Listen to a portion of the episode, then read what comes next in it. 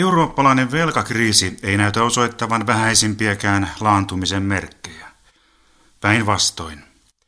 Kuukausimääriä ovat miljoonat huolestuneet eurooppalaiset saaneet kuulla, miten suuressa vaarassa koko valuutta-alue on. Miten koko europrojekti uhkaa kaatua.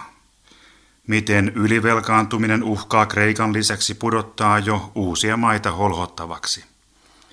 Ja kuinka lähellä pian myös yksityisten pankkien romahtaminen voikaan olla. Tuleeko tälle kurjuudelle koskaan loppua? Ehkä asiaan saadaan selvyyttä suurimman euromaan suurimmassa taloustutkimuslaitoksessa. Miten euron kanssa ylipäätään näin pääsi käymään? Tutkimusjohtaja professori Dorothea Schäfer Deutsches Institut für Wirtschaftsforschung eli Saksan taloustutkimuksen instituutista. Also ich war immer ein Freund, eine Freundin des Euro. Also ich habe das sehr begrüßt, dass er äh, eingeführt wurde. Olen alusta lähtien ollut euron suuri ystävä ja tervehdin sen käyttöönottoa suurella ilolla. Mutta en millään muotoa olisi silloin, kymmenkunta vuotta sitten, uskonut, että eurosta kehkeytyisi tällainen kriisi. Uskoin, että kasvu- ja vakaussopimuksella olisi niin paljon vaikutusta, että valtiot todella pitävät kiinni siitä kolmen prosentin alijäämän rajasta. Silloinhan Saksa oli ensimmäisten joukossa rikkomassa tätä sopimusta. Mutta että vakaussopimusta rikottaisiin näin laajasti, sitä en olisi koskaan uskonut. Paktes ergibt und das letztendlich in so eine Krise führt, das hätte ich mir nicht vorgestellt. Nyt ollaan kuitenkin tilanteessa, missä kaikkialla maailmassa seurataan pelolla miten Euroopan velkamaat, Kreikka etunenässä, uhkaavat suistaa maailmantalouden takaisin vuoden 2008 kaltaiseen finanssikriisiin. Tai ehkä vielä syvemmälle. Mikä eurooppalaisessa yhteisvaluutassa sitten meni pieleen? Es ging sicherlich einfach falsch. Äh, meni sillä tavalla pieleen, että EUlla oli liian vähän kontrollia – ja sitten tietoisuus siitä, miten vahvasti euromaat kuitenkin ovat riippuvaisia yksityisistä finanssimarkkinoista. Tämä käsitettiin liian myöhään. Eli vasta siinä vaiheessa, kun Kreikka ei enää saanut rahaa finanssimarkkinoilta. Ja silloin oltiin jo tilanteessa, missä muutkin maat joutuivat maksamaan lainoistaan huomattavasti kohonneita korkoja. EU-maat siis selvästi aliarvioivat riippuvuutensa markkinoista ja sen, että markkinareaktiot olisivat näin voimakkaita. Poliitikkojen sinisilmäisyys on professori Schäferin mielestä tavallaan ymmärrettävää. Olihan pitkään vallinnut tilanne, missä korot enimmäkseen liikkuivat alasuuntaan. Und auch mit Einführung des Euros sind die Zinsen ja nun für viele... Ja euron käyttöönoton myötä korot laskivat monissa maissa rajustikin. Ei silloin osattu kuvitellakaan, että tämä kehitys yhtäkkiä kääntyy täysin päinvastaiseen suuntaan. Euron syvä kriisiytyminen on myös osaltaan onnettomien samanaikaisuuksien summaa. Taustalla oli juuri koettu erittäin jyrkkä, Yhdysvalloista alkunsa saanut maailmantalouden finanssikriisi. Sen seurauksena oli kaikkialla koottu valtavien mittasuhteiden pelastuspaketteja ja myös eurooppalaisten valtioiden velkaantuminen alkoi nousta aivan uusiin mittasuhteisiin. Euroopan kasvu- ja vakaussopimuksen aktiivinen unohtaminen alkoi jo tuolloin. Aber wenn die Staaten nicht vorher so locker damit umgegangen wären, jos valtiot eivät olisi ennalta päästäneet velkaantumistaan niin helposti ja niin korkealle, olisivat ne voimakkaammin voineet varustautua akuuttia tilannetta varten, missä kaikki yrittivät pelastaa oman pankkijärjestelmänsä. Silloin nyt nähtävät seuraukset, eli että koko Eurooppa pelkää sitä, että markkinat epäävät yhdeltä maalta rahoituksen, nämä seuraukset eivät olisi niin karkeat kuin mitä joudumme nyt todistamaan die wären jetzt sicherlich nicht so gravierend gewesen. Velkakriisin ratkaisuksi on tarjottu viimeksi komission puheenjohtajan Barroson taholta euromaiden yhteisiä velkakirjoja, niin sanottuja eurobondeja. Aus wissenschaftlicher Sicht ist es halt so, dass äh, gemeinsame Staatsanleihen würden ja bedeuten, äh, dass diejenigen Staaten, die bisher Taloustieteelliseltä kannalta yhteiset valtionlainat tarkoittavat sitä, että sellaiset piittaamattomat maat, jotka eivät ole ottaneet valtiontalouden vakautta huomioon ja ovat pahasti velkaantuneet, niin nämä maat hyötyvät paremmasta taloudenpidosta ja menestyksestä, ilman että ylivelkaantuneita maita millään tavalla vastaista varten rangaistaan moisesta epäluotettavasta käytöksestä. Ja tämä on sellainen yllykeefekti, mitä ei välttämättä haluta antaa.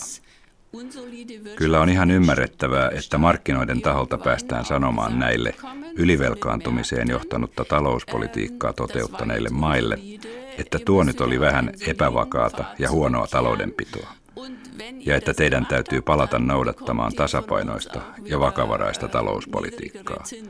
Ja kun olette näin tehneet, niin saatte meiltä jälleen matalammat korot.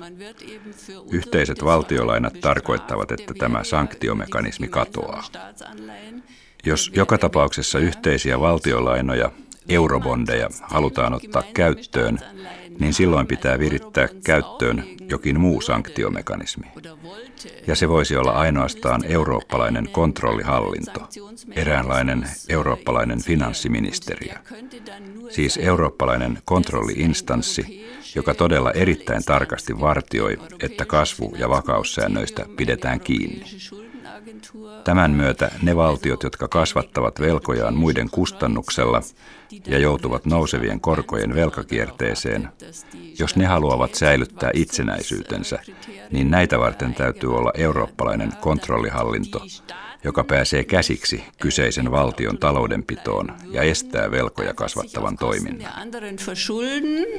Und dadurch diese Verschuldungsspirale ja nochmal angeheizt wird, müsste man dann eben eine europäische Kontrollinstanz dagegen setzen, die das genau verhindert, indem sie in die Haushalte der Staaten eingreift. Nyt mennään jo niin lähelle kansallisvaltioiden itsenäisyyttä, että on pakko epäillä, josko näin pitkälle itsenäisen maan ytimiin ulottuva ulkopuolinen sekaantuminen on poliittisesti mahdollista. In der gegenwärtigen Krise und in der, dem Versuch, das zu lösen, Nyt meneillään olevassa kriisissä on itse asiassa jo tämänkaltaisia aineksia. Esimerkiksi Kreikan taloutta valvova Troikka sekaantuu ja osallistuu velkaantuneen valtion taloushallintoon. Kreikkalaisethan eivät voi yksinkertaisesti enää tehdä mitä itse haluavat. Jos he yrittäisivät tehdä jotain ominpäin, niin edessä on Damokleen miekka. Kreikkalaiset eivät saa enää seuraavaa apupakettia. Eli nehän ovat jo nyt pakotettuja Euroopan unionin tai euroalueen taholta mukautumaan vakaaseen talouspolitiikkaan. Eli tässä katsannossa nyt meneillään oleva euron kriisi ei kulje ohi tullen ja mennen kuin mikä hyvänsä suhdannevaihtelu. Ainakin tutkimusjohtaja Schäferin silmissä edessä on kokonaan toinen aikakausi euron historiassa. Minusta tässä ei ole muuta mahdollisuutta. Olen tästäkin huolimatta vakuuttunut, että euro kestää ja säilyy kriisin yli.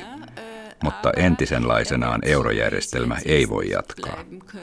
On oltava vahvempi kontrollijärjestelmä, joka valvoo yksittäisten valtioiden talouspolitiikkaa.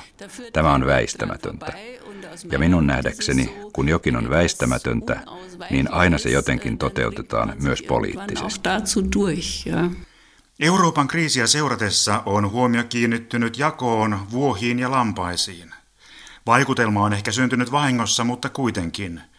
Koko ajan keskustelu koskee niitä toisia, jotka ovat tuhmia ja velkaantuneet. Niissä holtittomissa maissa ei säästetä, eletään velaksi, ei osata tuottaa tehokkaasti, eikä varsinkaan kasvateta kansantuloa aina kannattavalla viennillä. Mutta Onko tästä kriisistä mitään opittavaa myös laajemmin? Miten vähän velkaantuneissa maissa pitäisi reagoida, muuten kuin opettavaisesti kohottaa sormea ja kertoa tuhmille, että ei pidä olla tuhma? Suomi on euroryhmän neljänneksi vähiten velkaantunut maa. Saksa on velkaantumisen keskikastia, mutta ulkomaankaupan ylijäämä lyö vuosi vuodelta uusia ennätyksiä. Voivatko kaikki maat olla samanlaisia kuin Saksa ja Suomi? Tai ovatko Saksan ylijäämät ja velkamaiden alijäämät kenties saman asian kaksi eri puolta? Also eindeutig ist es so, äh, dass natürlich Saksan talousmalli on voimakkaasti ja yksiselitteisesti suuntautunut vientiin. Mehän olemme aina kovin innoissamme siitä, että vuosittain ilmoitamme kauppataseen uusista ennätyksellisistä ylijäämistä. Tämähän johtaa siihen, että tarvitsemme niitä toisia maita, jotka ostavat vientituotteitamme. Ja niidenhän täytyy nuo tuotteet jollakin tavalla maksaa. Ja jos niiden maiden oman talouden tuottavuus ei riitä tuonnin maksamiseen, niin ne joutuvat velkaantumaan. Meidän vientivetoinen talousmallimme generoi siis jossakin toisaalla omaa vastakohtaansa. Eli jossain syntyy viennin kauppataseen vajausta. Tämä tarkoittaa siis, että me Saksassa synnytämme talouden epätasapainoa. Ja se, mitä me voisimme tehdä tämän velkaantumisongelman purkamiseksi, on, että yksinkertaisesti katsomme, miten meidän talousmallimme olisi tasapainotettavissa. Meidän ei siis Saksassa pitäisi niin kovasti painottaa niitä kaikkein voimakkaimmin vientiorientoituneita toimialoja. Valtiona meidän täytyy enemmän huolehtia siitä, että pyrimme kohti vaihtotaseen tasapainoa, jolloin Saksa toisi yhtä lailla kuin mitä se muualle vie. Nyt vallitseva Saksan viennin jatkuva ylijäämä ja sen jatkuva kasvu aiheuttaa epätasapainoa ja sitä, että aina tulee olemaan joku, jonka velka kasvaa. Ja jonain päivänä tämä velallinen ei voikaan enää maksaa, jos me vuodesta toiseen vain haluamme ylittää viennin ennätyksiä ja korottaa vientiylijäämää. Und das ist unsere Aufgabe, da das Geschäftsmodell zu verändern. Ja tässä on meidän tehtävämme, muuttaa tämä talousmalli.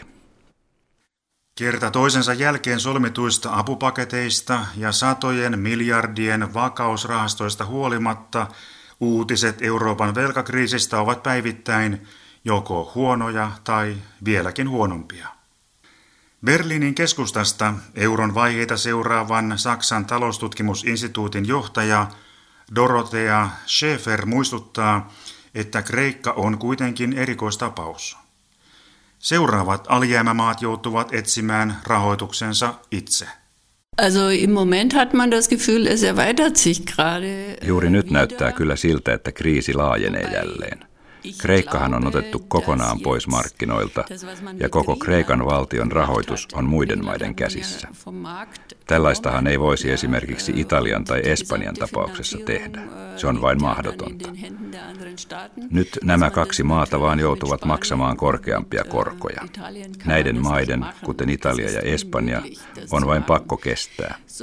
Ei nimittäin ole ketään, joka näin suurien maiden tapauksessa tulisi ja sanoisi, että nyt me vain otamme ja huolehdimme teidän rahoituksestanne, vaikkapa seuraavan kahden vuoden ajan. Ja sitä kautta te pääsette sitten aikanaan nauttimaan alhaisemmista koroista. Näissä maissa täytyy olla ihan selvää, ettei tällainen tule onnistumaan, että joku tulee antamaan niille tarvittavan rahoituksen alhaisempien korkojen eteen. Niiden täytyy vain pärjätä tällä korkotasolla ja niiden vain täytyy tasapainoittaa talouspolitiikkansa markkinoiden luottamuksen palauttamiseksi. Entä minkälainen on berliiniläisen taloustutkijan visio? Kun kaikki nämä kriisit on käyty läpi ja keksitty, miten uusilta vältytään.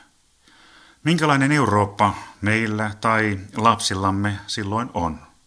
Das ist für mich die wichtigste Vision. Ja, die, wichtig, die Vision heißt einfach, Tämä on minun tärkein visioni. Yksinkertaisesti.